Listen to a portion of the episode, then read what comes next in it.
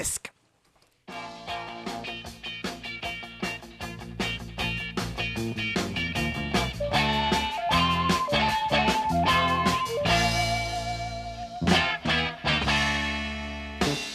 Nanny, please tie my shoes. Nanny,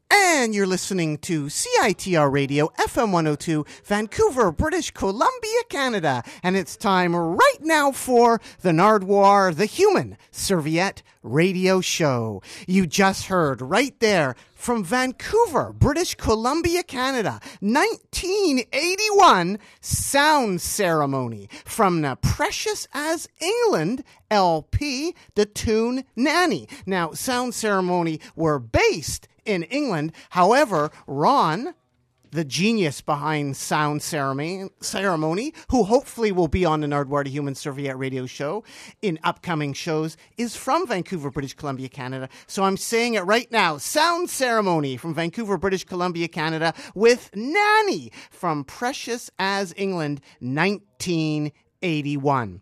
Today on the Nardwuar the Human Serviette radio show, an interview with, from Los Angeles, California, Andy Milonakis. And to prepare you for Andy Milonakis, have a bunch of tunes. Gonna play something from the Posh Boy record label out of California, Youth Gone Mad with Life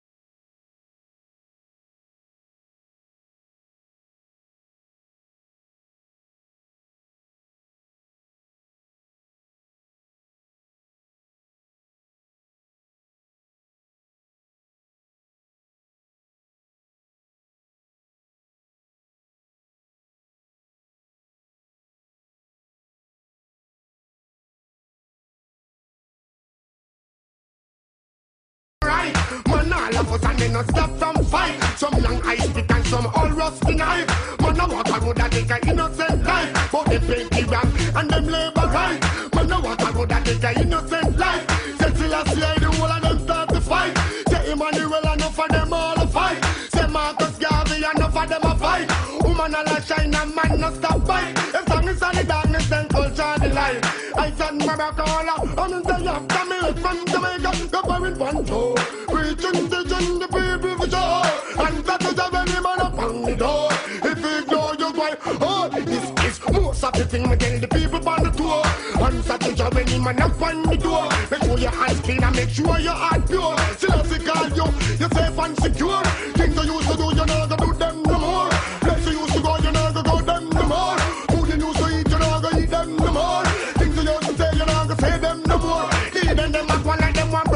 Soldiers. Saying, see, they're gonna fight on this and on this seashore. They from Jamaica, they're firing. Preaching and the people for sure.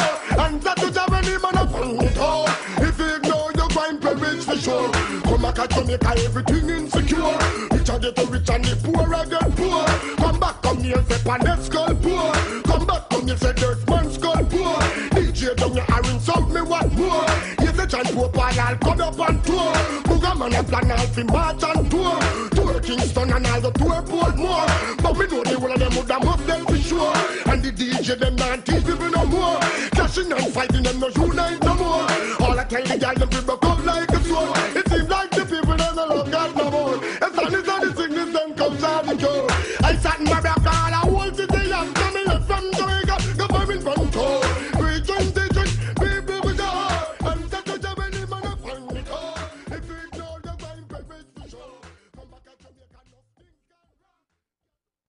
Who are you? I'm Andrew Michael Milonakis from Greece. Andy Milonakis, welcome to Vancouver, British Columbia, Canada. Thank you. I've been to Toronto, I've been to Montreal, and now it's time for Vancouver. Andy, I was curious growing up. Slick Rick, Dougie Fresh, you had a hoodie in grade one? A hoodie in grade one? Here it comes. Here it comes. Grade one. In America, we call it first grade. There was a place called the Denim Mine where you can go and you pick out any of their shirts or sweatshirts and you tell them what type of letters you want and what you want to say. And then they put all the letters down and they press it down on a big like hot iron and it and it presses into the sweater.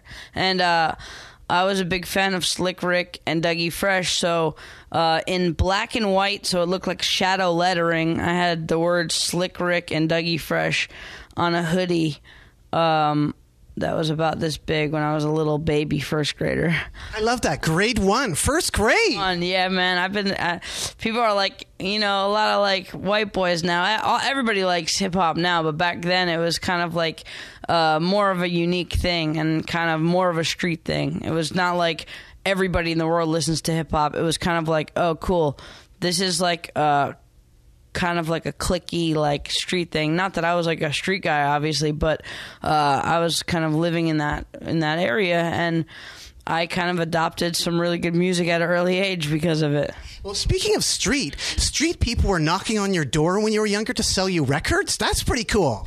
Yeah, um, they were crackheads, and they used to knock on my door. My mother used to get mad because sometimes it was like a school night, and they would knock on the door at like three in the morning, um, and they'd have like a whole crate of vinyl, and like you know, like I don't know, I, I guess I heard something, and I like popped my head out at three in the morning. My, my mother's like, "Go back to bed," and he's like, "Yeah, just five dollars," and I was like, "Come on, mom, I need these, I need these," because I had a record player, but I didn't have turntables. I just had one record player, so um, I I bought the five dollar bo- uh, box of vinyl from the crackhead, and then what I would do is the record player had one cassette underneath it, so I would play vinyl and hit record on the cassette and I would just scratch, but you can't really scratch with just one record player because it just like messes the song up.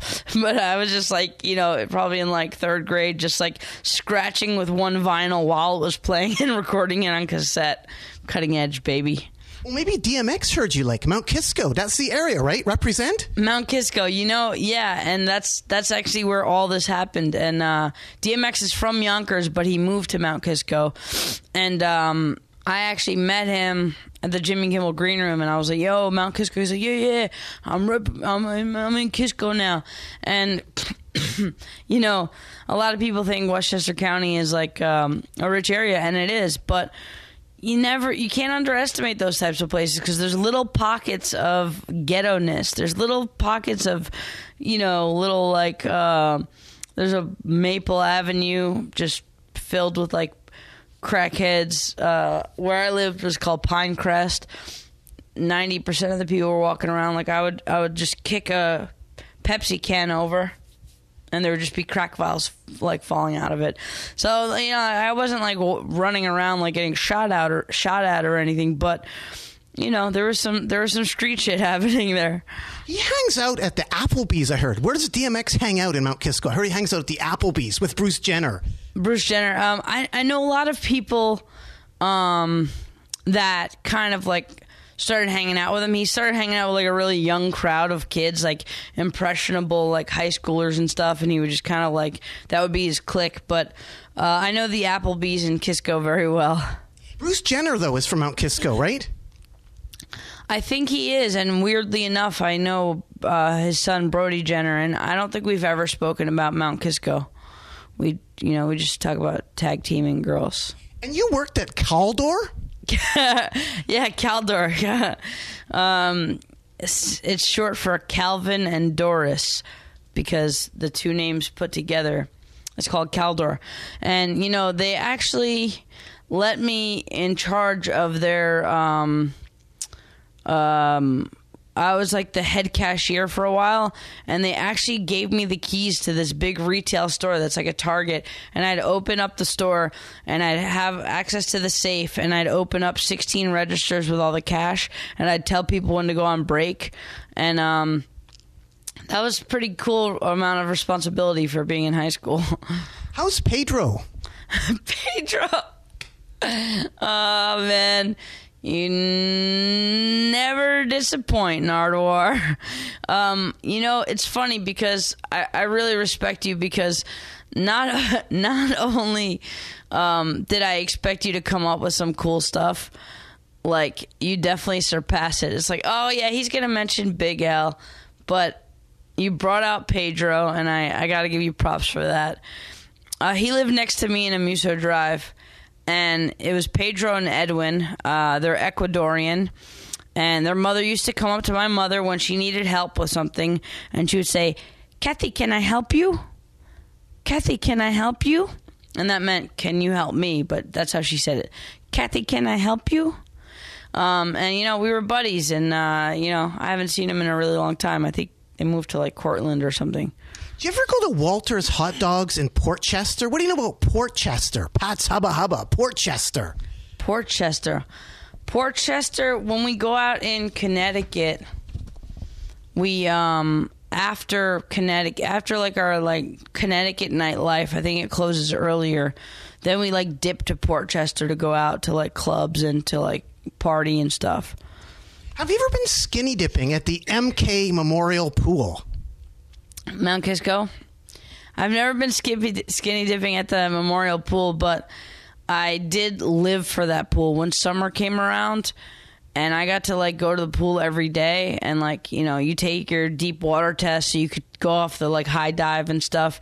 Um, you know, the the inner nostalgic heart of mine is just like swooning at the thought of summer times at the pool.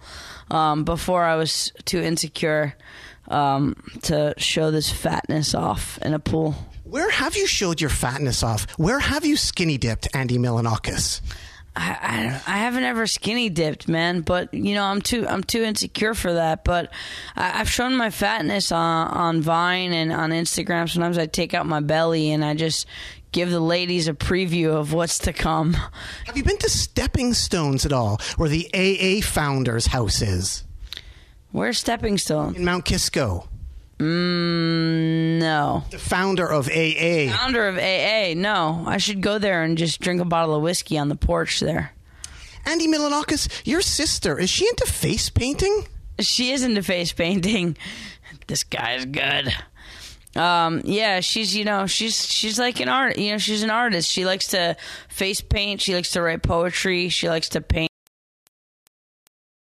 Uh, canvases. One Christmas, I bought her like a oil painting set, um, and uh, you know, I got her a job at the place I used to work at when I was a network administrator. Um, and she left and she she just like needs to find something creative to do because she hates that corporate world as much as I do. And she had a dog called Rasta. Rest in peace. Rest in peace. Yeah, he yeah, he's actually my dog, but I'm a bad owner and um he uh when I was like traveling a lot, my family would watch him and now he's Rasta in peace.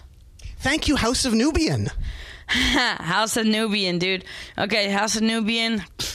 This is when I got into my. This is when I got into this. This is when I got into. Ho! Everybody say ho! A Puerto Rico, ho! A white people, no! That's my version. Um, House of Nubian. When I worked at Caldor and I worked at Kinkos and I worked at uh, um, Blockbuster Video and all my like dead end jobs, I've had a lot of jobs. I pumped gas. I was a busboy. Uh, I know the value of a dollar. All right, people. And then, uh, so when I was in high school, uh, I got my check. I had a day off. I would go to the city to 8th Street and 6th Avenue, right by the Gray's Papaya, right by Fat Beats, RIP Fat Beats. Um, and right down that street on 8th was a store called House of Nubian. And uh, you want to smell me? Egyptian musk. House of Nubian put me onto that. I still wear that shit. And you know what? I just gave you my secret because this is the best scent on earth. Uh, and they have the licorice root, the like sticks that you could just like chew on, and also the best damn reggae mix CDs ever. And that's I was into reggae before I started going to House of Nubian, but House of Nubian, like when you were in Westchester County, you couldn't find like DJ mixes. Like if you wanted to get real DJ mixes, there was no internet for that. You had to go to the city to these little places. A lot of them were on the street too, but like if you wanted to get the real mixes that were not all like bootlegged and like choppy, you go to House of Nubian and I just like buy like six reggae mixes. Uh, and I just listen to dancehall reggae, and I'm like, "How am I white? I can't believe I'm white. I can't believe I'm white." To welcome you to Vancouver, British Columbia, Canada, I have some reggae seven inches, some Capleton for you, and some. Ooh, Anthony B. Watch how you eat, watch how you drink, watch how you sleep. Bo, bo. What can you tell the people about Capleton and Anthony B? Capleton, yeah. Uh, give our good body.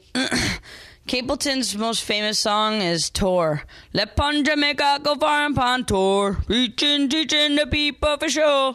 Um, and uh, Anthony B is uh, he's a conscious reggae artist. Um, you know, he has that more like roots vibe. He doesn't do like fast dancehall. Um, but these are these two right here are I would say let's see, let's let's be honest. These two are in my top 10. These two are in my top 10 favorite reggae artists. They have reggae 45s, but what's interesting in Jamaica, they also have the rhythm records, and I have another gift for you the Mission Impossible rhythm records. Sick, dude.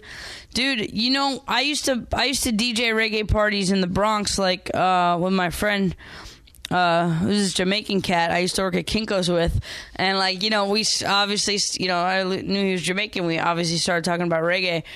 Um, so he took my knowledge of dancehall reggae and he kind of like showed me the more of the deep cuts. He showed me more of the conscious reggae. He showed me more of like this is it's not all about like chatting fast and like doing dancehall. This is like the real stuff that people mess with hard.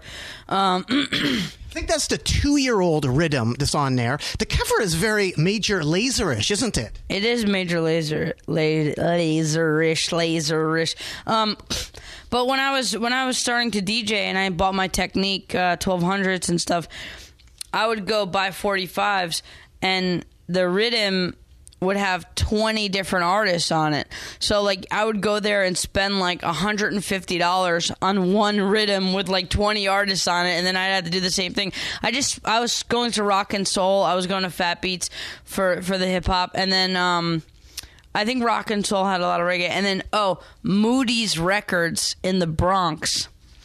Jamaican owned reggae vinyl and I would just rock there and I would just buy like stacks of 45s with all the like different artists on all the different rhythms and um man I love I love reggae more than anything like reggae is my true true love The Black Scorpio record. Check this one out. Black Scorpio rhythm record.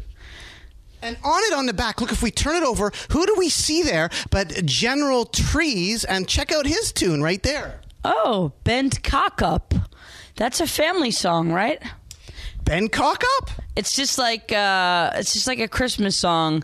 Ben cock up Ben cock up around the christmas tree. Ben cock up around the christmas tree. Ben cock up Ben cock up. Bull bull. But specifically, that's the duck rhythm. That's the duck rhythm because I'm showing you some rhythm records. yo you know what the the dopest part about this is? I'm gonna play all this stuff at this hotel called the Redbury in hollywood you know why because i love staying there because they have big big like um, really big rooms with kitchens and stuff and i have parties there sometimes and they have a record player there so i'm gonna go there i'm gonna be thinking about you Nardwuar and i'm gonna play these records and i'm gonna drink some bourbon and i'm gonna be like Nardwuar he's my friend we're gonna be good friends forever Cutty Ranks hot this year. What am I gonna do if you hold me? You hear me? You said wicked this year, not even water can cool me. Miss me hot, me send me hot, me send me wicked, wicked.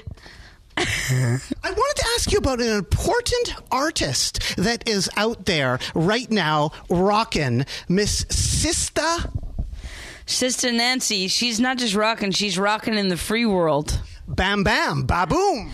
Bam bam, wata bam bam, bam bam bida, bam bam. What can you tell people Sister Nancy? Because Too Short sampled this. uh, I, I think a lot of people sampled this. Um, also, shout out to the movie Belly. Bam Bam was in Belly, and um, she's like one of the best female reggae artists of all time. And uh, you know what song is really good too? You should listen to is One Two. It's on her. It's on her. Um, you know, most popular album. One, two, sister Nancy come through. Um, she's um, I don't know. For for female reggae artist, she might be number one actually, and I really really love her voice and her whole vibe and everything. She's awesome. Have you ever had a weird guest like me? Have you ever had a weird guest like me? Have you ever had a weird guest like me? And you'll be learning Ben Cock Up. Ben cock up around the Christmas tree. Ben cock up around the Christmas tree. Can you sing it with me? And, Ben cock up around the Christmas tree. and, Ben cock up around the Christmas tree. and Yeah. D. D. Milonakis. That's my name. Andy Milonakis, here you are in Vancouver, British Columbia. Yeah. Yes. You beat Star Wars Kid. In what? January 26, 2003 was The year that you sung the Super Bowl is gay. and Star Wars Kid didn't kick around till April the 14th, 2003. He was sleeping. He was busy hibernating, getting up his lightsaber skills ready to show the world. But that's pretty incredible. Like you beat Star Wars Kid, and to top that off, I was thinking, who were your internet contemporaries? Like basically the keyboard cat. Who were your internet contemporaries? You were ahead of everybody. Dude, thank you. And you know, um, I- I'm just starting to get back into that YouTube game. I'm ready to take over again, but uh, I- I'm thankful that I was uh, nerdy and possessed enough uh, computer skills to create videos before YouTube because it wasn't easy back then. You had to like encode them to a PC or to a Mac and then a zip file for people who couldn't stream it. Um, and And you got punished too. Didn't you get charged like three thousand bucks for going over bandwidth? I did, I did. My video w- was going like all. I had hundred videos. They all got like hundred views, and You would like that if that happened now on YouTube. If people got punished for too many views, wouldn't you like that? yeah, punish me. Um, but yeah, I owed my server company three thousand dollars because we went over over in bandwidth. But uh, that's some heavy old school shit right there. What networks did you used to restore? Because you said you restored networks and stuff. Well, I was a network administrator, so I more administered them than restored them. But the biggest job I've had was at an accounting firm called Rubin and Katz, um, and I was a network admin there. But it was a small company, so I wasn't just a network admin. I kind of fixed computers, I built computers, I did security, and uh, I. Um, you know, it was like Windows NT, just like fixing viruses on the server. I was just kind of their main IT guy because it was a small company. But um, So no specific companies like Disney. no, I did work for General Electric though. I worked in like uh, um, digital security and uh, like passwords and all that. So I, I- worked. Actually, you know what? That's a lie. Prudential Real Estate. I did security, and then um, um, uh, General Electric. I did desktop support. So I worked with some big companies. You also did like a photo-based comic strip. What was that? Angry Naked Pat, shout out to Brian Lynch. He is a writer, um, and he basically um, had a website. Well, he still has a website called Angry Naked Pat where he did comics. He saw one of my early websites and thought it was funny, and he was like, "Yo, why don't you do um, a section of my website?" And I was like, okay, well, I had a website called Child Actor where I just showed the world how many acting faces I could do. And I just like, you know, I typed it like, you know, super, super, like a million typos on purpose and stuff. And he's like, why don't you do a section on my website? So I was like, why don't I turn those photos into like a three panel photo comic strip? And then one of them that I wrote after I did like 20 or something, one of them I wrote was like me wearing a hoodie and I wrote like three rap verses. And I had a webcam at the time and I was like, well, this doesn't make sense as a comic strip. It would probably be funnier if I just rapped it. So that was my first uh, internet video was rapping one of the comic strips and I got better feedback on that. And I was like, I just turned the whole series into a video series and that's how I started doing videos so early. Andy Milonakis, you and Matt Drudge were the first two people to go from the internet to TV. That's cool. That's pretty cool. I'm proud of that. Thank you, Jimmy Kimmel. I love you, baby.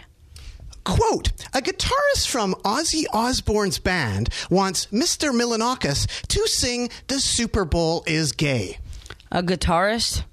What, uh, right now? No, this was back then. I was wondering what happened. Were you contacted by a guitarist from Ozzy Osbourne's band?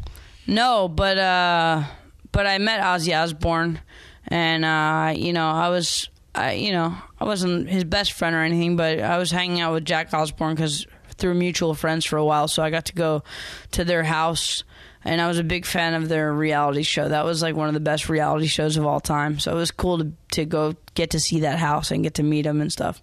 And you were also part of Another Damn Channel, which was like an early YouTube partnership. Another first. Yeah, my damn channel. I kind of messed that one up. I was I was not in full work mode. Um, I wasn't in full motivated mode, and I kind of was making videos, and someone else was shooting them, and it f- was just not. A, it was kind of a weird fit, and um, but I definitely take the blame for that. I feel like I just well, I didn't have my full mojo rising, you know. So like, I was kind of I kind of slept on that and didn't really put out a lot of content on that. So I screwed the pooch on that one. I love your MTV website. It had great HTML on it. Your MTV website. Could you explain that to people? And how hard was it to convince MTV to do it like that? What do you mean? The way your website, it looks so amazing. The way your website, when you're on MTV, looked, it looked like just amazing. You mean oh The show page for the Andy Milonakis show on MTV looked very homemade. Oh, really? Uh, yeah, I don't even remember that, honestly. I, I think I remember it kind of like uh, maybe it was me on a couch with like popcorn all over my face. Um, but one of the things that they did was they wanted me to be all mysterious and stuff. So they didn't want me to, um, like when they wanted me on TRL, they're like, we don't want him in studio in TRL. We want him in his apartment doing like a broadcast. We don't want him to do interviews here. We want him to be in his like they they kind of wanted to create this whole mystery around it, which kind of pissed me off because it was like so new all this like new success and like all these shows wanted me to go on and like they're like uh yeah you can't you can't get any of that fun stuff that comes with it you have to you have to be tortured and stay in this weird apartment and so everybody kind of doesn't really you know get it Excuse me though, MTV has a lot of juice, and they got you on the Today Show, and you were talking to Katie Couric about cornholing. MTV did not get me on that. Well, you know what? Okay, MTV kind of got me on that. You know what happened with that? One of the main producers for the Today Show was on a JetBlue flight and he was flipping through channels and he saw my show and by the time he landed he called like he called the other producers and was like get me this guy. I want him to be on the today show. So they sent me to cincinnati to play this game cornhole and uh, uh, kimmel hit me up and was like yo you better do something funny on this because it's like such a clean show. So um, i turned to katie Couric and i said um, yeah, I had fun in Cincinnati, but I told my mother I was going to go on the Today Show to play a game called Cornhole, and she slapped me in the mouth. And then Katie Couric and Matt uh, Lauer kind of was like, they were like, uh, okay, so next, um, so I got a I got a nice cornhole joke. Um, So you want to thank MTV for that? I would like to thank Jimmy Kimmel. Quote: The deer gave me nice head near the The deer gave me nice head near the ice shed, knife shed. knife shed. Uh, was that my rhyme? Indeed. And another one, quote, just because we're gross doesn't mean we're not smart. Got a dog named Napoleon and he chews my. Bonaparte. You love animals and dicks. I do. I love animals' dicks specifically. And in 2008 on Conspiracy Radio, you said you hoped that by 2010 you had, quote, three midgets sucking my Pinky. Dick. Pinky dick. And speaking of pinky dicks, people mention dick to you a lot. Quote, I don't know, small fry. My features are going for 50K right now. Step your dick up, Milonakis. Ha ha ha. You're fucking fetch. Nicki Minaj wrote that to me. And uh, I was telling my friend Chris about that because our friend, uh, our friend Grizz, uh, Grizzly works with, with her, and so I dug up that old tweet that she wrote to me and I retweeted it recently. Um, but I like that Nicki Minaj called me fetch. That's pretty cool. That she used a Mean Girls quote and she complimented me at the same time. Annie Milonakis, speaking of dicks and stuff, I wanted to ask you right here about working with Sir Mix-a-Lot, who loves Dick's Drive-In. Oh, baby got back. Um, Sir Mix-a-Lot, that was a weird collabo. That was a really old collabo. I went to Seattle and some random company paid me to go there to do this collab. And I got there and I didn't even know I was supposed to shoot it too. I had like a little DV camera. They told me to set it up.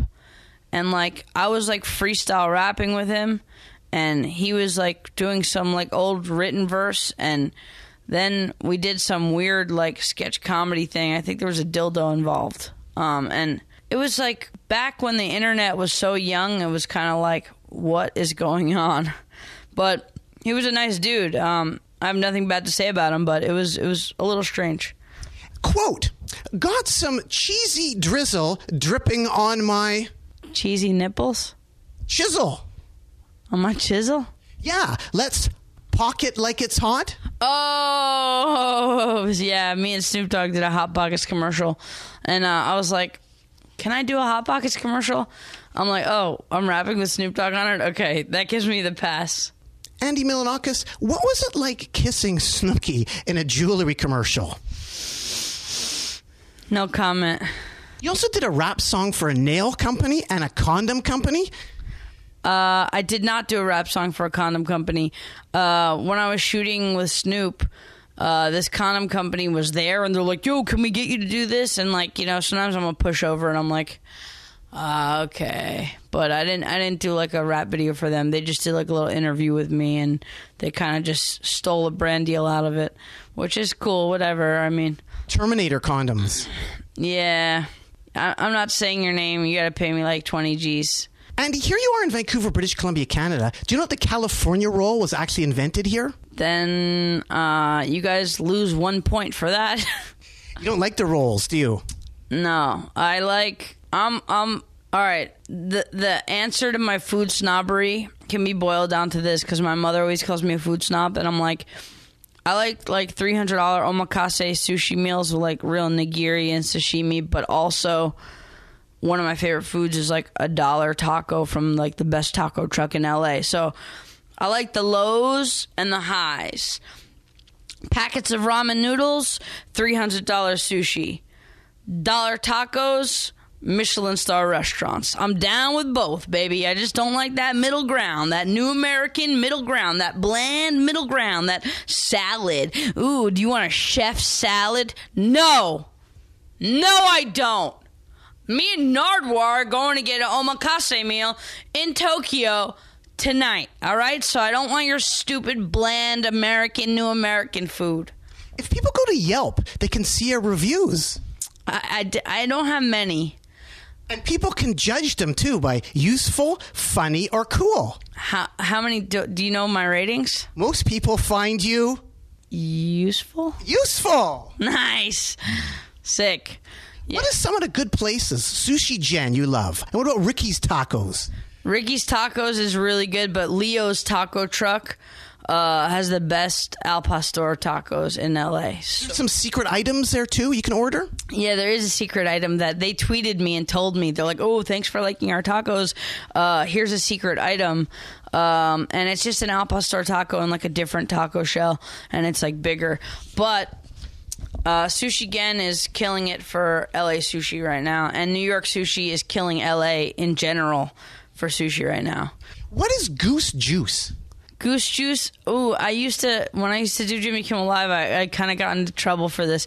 Before they took away their hard alcohol in the green room, I used to take a big bottle and just mix Grey Goose with like whatever kind of juice, and I would just get completely wasted before going live on TV. and uh, yeah, that probably probably why ABC wasn't too happy with me. Thank you, the alchemist. Thank you, The Alchemist, for Hooking you up with Riff Raff. The Alchemist didn't hook us up with Riff Raff. Yes, I understood he's the guy that hooked you up with Riff Raff. Mm, maybe okay. So Dirt Nasty brought Riff Raff to my attention. And that's how Dirt Nasty found out about riffraff. So thank you, the alchemist. Shout out to the alchemist. That's that's what I'm saying. So I, I didn't know that until now, but it makes sense that the Alchemist might have sent it to Dirt, and then riffraff actually put his phone number out there, like Mike Jones, on a video, and then me and Dirt just called him up one day out of the blue, and we met up with him, and you know, the rest is history. Quote, Three Loco is dead? Three Loco is very dead. Please explain Andy Milonakis. Well, you know, me and Riff had a little beef about it because uh, we had a we had a pretty good deal on the table to do another album, and we had an independent movie like offer and everything, and uh, you know, it didn't work out. I don't want to like rub his name through any mud because we kind of squashed everything, and we're cool now. But uh, you know, uh, t- I used to always watch Making the Band or or behind whatever that show was. Not Making the Band. What what was the behind the scenes on on E? Uh, I used to always just watch bands and documentaries about bands and all the drama and all the stuff you have to deal with having different band members. And I was always like not envious of that. I was like always like, oh man, this must be so annoying. And then you know, then we actually formed a rap group, and I, I experienced it firsthand that it's like it's difficult working with a bunch of people and being on the same page and working on schedules and managing everybody's egos and just like you know, it's like it's just a it's a different thing, you know. But I, I really I'm proud of Three Loco, and I'm really happy we did it, you know. Call 1 800 Suck a Dick for the For the dick that you'll be sucking. the Andy Milonakis action figure. What's that from? It was like a YouTube ad for your action figure. Oh, one eight hundred second date. Oh yeah, yeah. Uh, some some like uh, some like toy maker made that, and I thought it was really well done. And uh, uh, I loved it though because you basically also have something really interesting—a talking keychain. Do you have a talking keychain? Really? I do. Uh, I don't think I've ever had one though, but I, I know they sold one. It was like one of those little keychains that have six buttons and says like a bunch of different phrases. And there's an Andy Milonakis quote book too. What sort of Andy Milonakis group stuff out there is there? Uh, there's a quote book that uh, some company made, and it was not an MTV book. It was some other company that made it because uh, the publisher's daughter was a fan of mine. So her, I think her mom like made the book or something, and uh, she, you know, she put it. She was like a real publishing company, so she really just put it out. I did a book signing in New York City, like, and it was just like ridiculous quotes from my show, uh, just like with pictures. Andy Milonakis, in 30 minutes on Twitter, you got a model. In 30 minutes on Twitter, I did get a model for my McConan video. Um, I just tweeted. I was like, I needed a hot girl in this video. I had a concept for it, and I just, I just tweeted and. Uh, Thank you, Nikki. Thank you, Nikki. Thanks, Nikki. You look really good in that video, even though you're a little weirdo and you text me weird shit. But uh, thank you for being in it. You look really hot. Does Dr. Dre's son still love you, Andy? I don't know, but that was probably if I had to relive like the last 10 years in Hollywood, that was definitely my like top 3 favorite moments when he came up to me. Like we were at Mastro's Steakhouse and Dr. Dre just like taps on my shoulder and I turn around and the most like passive nice guy was like, "Hey, I don't want to I don't want to bother you at dinner, Andy. It's Dre. It's Dre." And I'm like, really like Dre's coming up to me being like, "Oh, I don't want to bother you at dinner." I'm like, "Uh, this is like my dream come true." And he's like, "Can you call my son on the phone?" And uh, he can't stop singing your theme song. So I called his son up, talked to him for a minute. I was like fanning out on Dre on his son. I was like, "Yo, your dad's the coolest ever. What's up?" and uh, yeah, that was a cool experience. Andy, looking at all your vids there, what's the least amount of work you've done for the most amount of views? Cabinet. And how long was that? And how many views? Uh, you know, I just showed this to Will Keenan. He, I'm working with him on uh, End of Mall Beyond, and he, um, he showed me a video of something I wanted to parody, and he goes, "This video already exists," and I was like, "That video only has thirty-seven thousand views. You want to see something that has more views?" And I showed him my video where I just say "cabinet." It's a two or three second video, and it has like fifty-two thousand views. Because one of yours has like eight seconds of length, but it has like 40,000 views, like an impression one. Oh, I don't know, but uh, um, this one, uh, bananas, I think is about eight or nine seconds, and I think it has like 800,000 banana. Let's see. I like YouTubing myself. Okay, nine seconds, bananas. When I was younger, I was never a real big fan of Go Fuck Your Mother. The least amount of work for the most amount of views. Yeah. Andy Malakis, what about some YouTube tips? You can't really see what people's hashtags are anymore. Remember, you used to be able to see the hashtags? What are the tips for people for the hashtags? Now you can't even see them. It's not about hashtags, it's about the content that you create, you know? You got to create short and sweet stuff and, you know, hopefully just not boring, like make it interesting. Do something the the the tips I give for people is when you finish making your video and you watch it yourself, it's hard to be objective of your own stuff, but like look at it and think people see this, are they going to say, "Oh my god, I have to send this to everybody I know." And if you can't say that yourself, then don't put it up. Okay, interview over right now. Baboom! Baboom! It's interesting you mentioned about dot moves and stuff like that. Real video, that was the main way to get video on the internet. Remember real video? Real, yeah, real player, and um, also WMV files for PCs. Alligator Boots was a jackhole production that Jimmy Kimmel helped put together. It was like a Kanye West thing, Kanye West TV show. Do you know anything about that? Do you have any Kanye West connections? Because you were around it that whole time. I was um, talking to Daniel Kellison about possibly doing a voice for that, but I don't know what happened to that show. But um, um, I I actually met Kanye. My only experience with Kanye, um, I was wearing some shirt that had like this guy that looked like Humpty Hump. Um, and I was walking up to the stage right before he was about to go on. You know, the Jimmy Kimmel back uh, backlot live stage. And I was walking up when he was about to go on, and like two big security guards like stood in my way and like didn't let me up. He was like, "Nah, Kanye about to go on," and and then he like pushed the two guys aside. I was like, "Nah, nah, he's cool," and he let me up and was like, "Dope shirt, man. Where you get that? Like that's dope." Blah blah blah. And uh, you know, I told him I was like a fan of his music and stuff. But that's my only experience with Kanye. But he was anyone who says he's a dick, I'm like, uh, I don't know. He was pretty nice to me, but that doesn't that doesn't mean anything. It does because you're good at judging dicks. That's Nardwuar, babies. I was curious, Jimmy Kimmel, residuals. What are those residuals that you were showing on your Instagram? What are those from? Please explain if the people haven't seen that. those are from my, uh, I think those are old Andy Milonakis show checks for like 60 cents and 40 cents.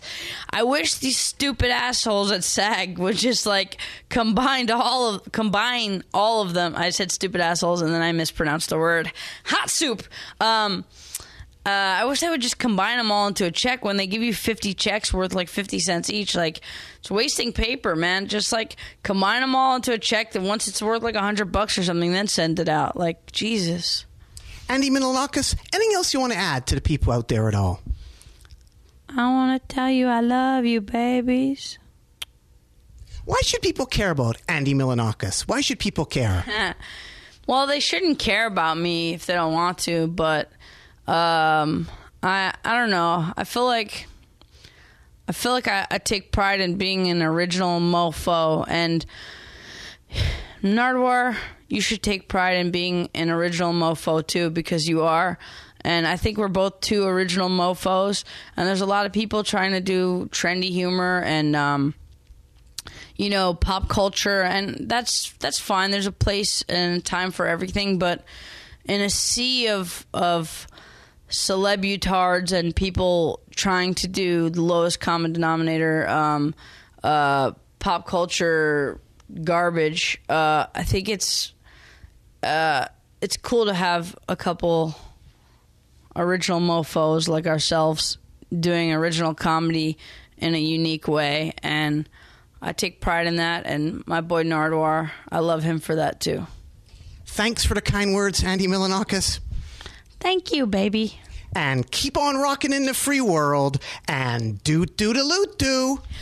Do do Yeah. do do do do do do uh oh moo moo roo roo shoo shoo a boom boo boo boo boo boo boo boo boo boo boo boo bee boo boo boo boo boo boo boo boop boop boop do do da loot do boop boop boop boopity doop doop a doopity doop dee dee a da da ga ga da ga gak gak gak mama mama meow meow meow mama meow meow meow meow rummy rummy mum mum shum shum shama lama ding dong ding ding ding ding ding ding a ding ding ringy ringy wing wing a wing wing zingy zingy zing zing a zing zing hoogie oogie oogie Yugi, cutie, cutie, cutie, cutie, cutie, cutie, cuties, cuties, mingy, mingy, ming, ming, ming, ming, rang, rang, a rang, rang,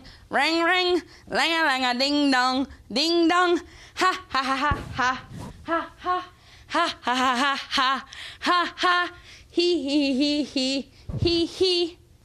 Oh, Eugen. Oh, Eugen.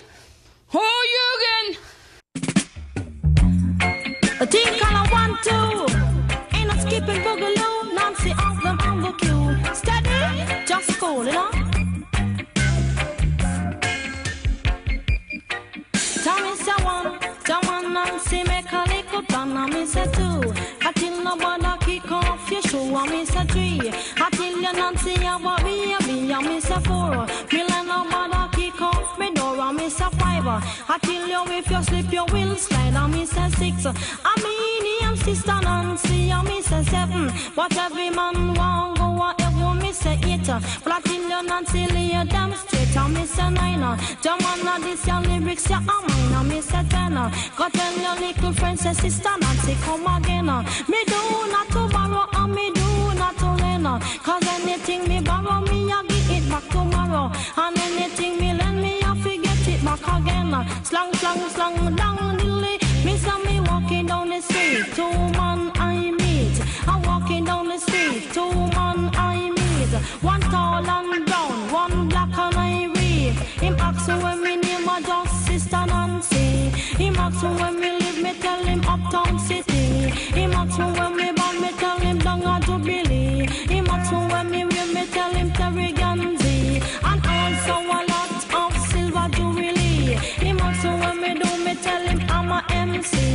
tell me say he live up in a Miami. The first thing me see was a letter to me. The second thing me see, I hope you're feeling irie. The third thing him say, send to me. The fourth thing him say, I hope you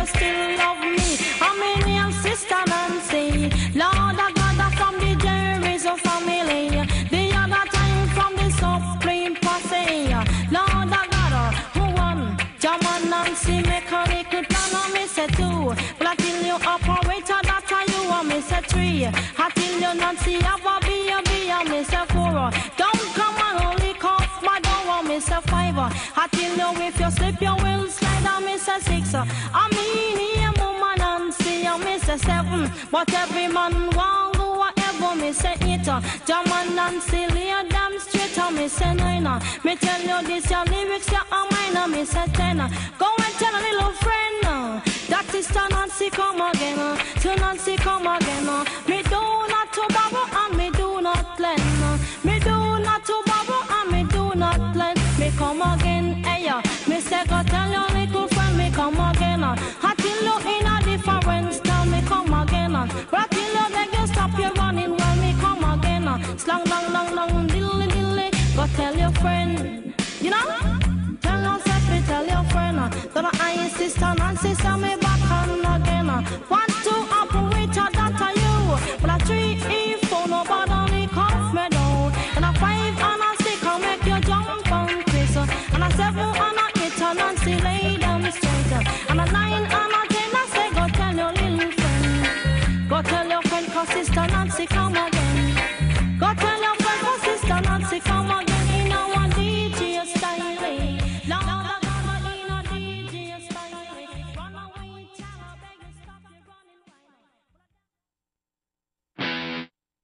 And you're still listening to the Nardwuar, the human serviette radio show. You just heard right there, Sister Nancy with one, two. And before that, an interview with Andy Milonakis. Right now, gonna play something new by Lié.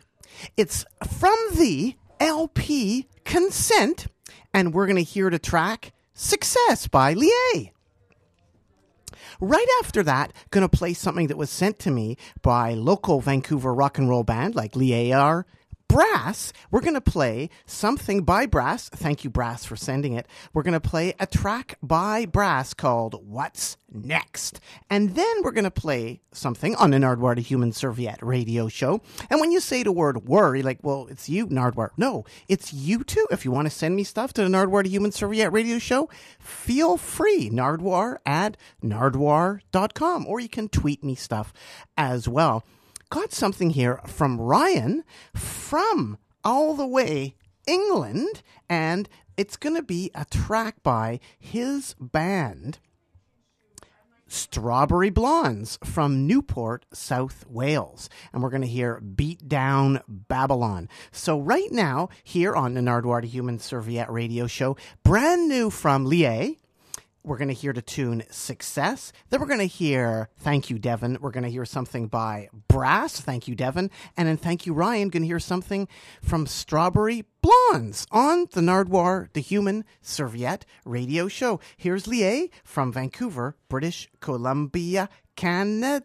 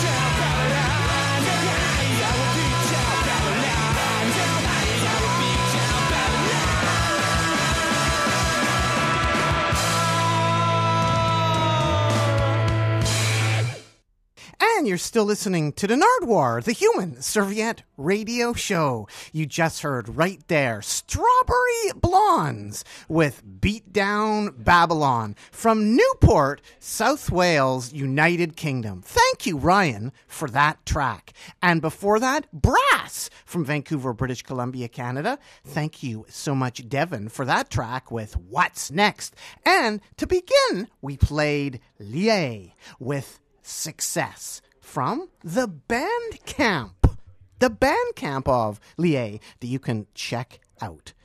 Lié Bandcamp. Right now, to end the Nardwuar to Human Serviette radio show, gonna play something off the Sasquatch compilation from 1991 on Curb Dog Records. Some interesting little tidbits on this particular record here. Mastered at K Disc by John Golden. John Golden is still around, still doing stuff, still doing the mastering. But below that says pressed at Alberti by Frank. Frank is no longer doing the pressing at Alberti. Alberti record manufacturing plant is now gone. But Frank was a legendary fellow, so it's cool to see him on the back of this record. The Sasquatch compilation is called Sasquatch, The Man, the Myth, the Compilation, featuring Victims, Family, Schlong, Moral Crux, Cringer, Nuisance, and No Means No. We're going to play the No Means No track here. I Don't Care and Glad All Over, recorded in Finland in 1990.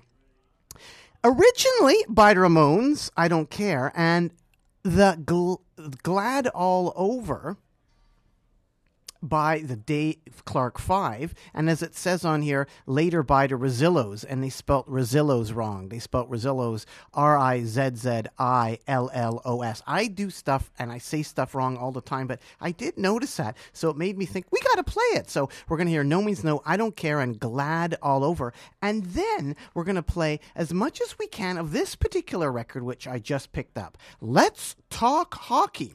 Toronto Maple Leafs, winners of three consecutive Stanley Cups. And we are going to hear all about hockey via Johnny Bower, Tim Horton, Andy Bathgate, David Keon, and George Punch Imlach. And basically, this is probably from 1968, since the last time they won the cup was 1967. So let's talk hockey. The Toronto Maple Leafs, and who better to intro the Toronto Maple Leafs than No Means No? Who basically cloned the Ramones, and eventually the cloning of the Ramoning turned into the Hanson brothers, and we're going to hear a bit of Ramone cloning. So here's No Means No with I Don't Care and Glad All Over, and then let's talk hockey. The Toronto Maple Leafs, winner of three consecutive Stanley Cups, world champions, on the Nardwuar, the Human Serviette Radio Show. Well, you know, I don't I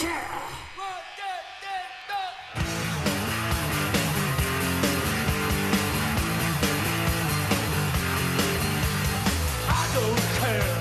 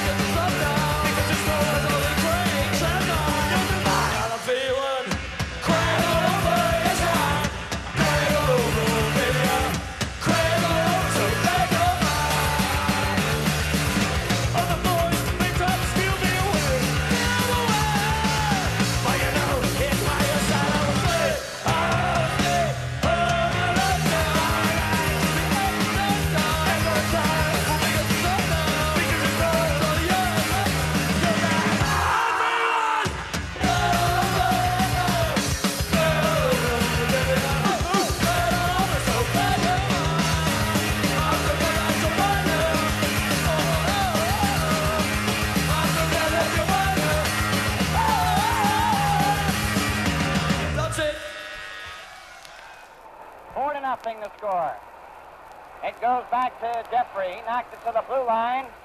Floyd Smith hit Coulter. Coulter tries to steal the puck, goes over the line. Doesn't shoot it. Still has it. A pass for Stewart. And kicked it out. Five seconds left. Four. Over the line for Smith. Back to Howe. One second to Jeffrey. Game is. And the Toronto Maple Leafs have just won their third consecutive Stanley Cup. I'm Punch Imlach, and have with me four of the superstars of the Stanley Cup playoffs. And we're going to tell you what we think is important in doing our jobs, and also try to give you some hints on how to improve yourself. First, I'd like to introduce Johnny Bower. Johnny had the best goals against record in professional hockey in the 63 64 season. He has won the Vezina Trophy and has been an All Star. He is a phenomenal and fantastic competitor, and he has promised to tell you all his secrets except one just how old he actually is. Fellas, the goaltender is the last line of defense and a very important position on the team. I would like to tell you a few of the requirements that are necessary if you like to improve your ability as a goaltender. They are skating, agility, shooting, the use of your hand and stick, and the skates. Skating is important to a goaltender. We must be able to skate as well as our forwards and defensemen. A goaltender is required at times to move quickly out of a goal area in clearing the puck and must be fast and sure on the skates to get back into position. Many hours of hard skating doing stops and starts, skating forwards and backwards, making sharp turns at different speeds will help to improve this part of your game. All this practice should be agility in moving from post to post to cover shots. To be able to regain his feet quickly after falling down is very necessary. Some of the exercises to improve yourself are dropping 20 pucks on the right circle and 20 on the left circle, then having two players shoot the pucks alternately at the net. These shots should be taken in rapid fire. This forces a goalie to move from one side of the net to the other side quickly. This helps to sharpen your reflexes and also keeps you on your feet in making these stops. I also suggest you do 25 sit ups, 25 knee bends, 25 push ups. In addition, do a lot of running, swimming, and skipping. These are a great help in developing your legs and your wind. Keeping yourself in top playing condition is important. A goalie should give considerable time to developing a good shot. This is often overlooked, but certainly is very important. Often a goaltender can start a breakaway by quickly shooting the puck to the open teammate. If this opportunity does not arise, the only alternative for a goalie is to clear the puck to the corner or behind the net. I would suggest you practice shooting against the boards every day until you develop a hard shot.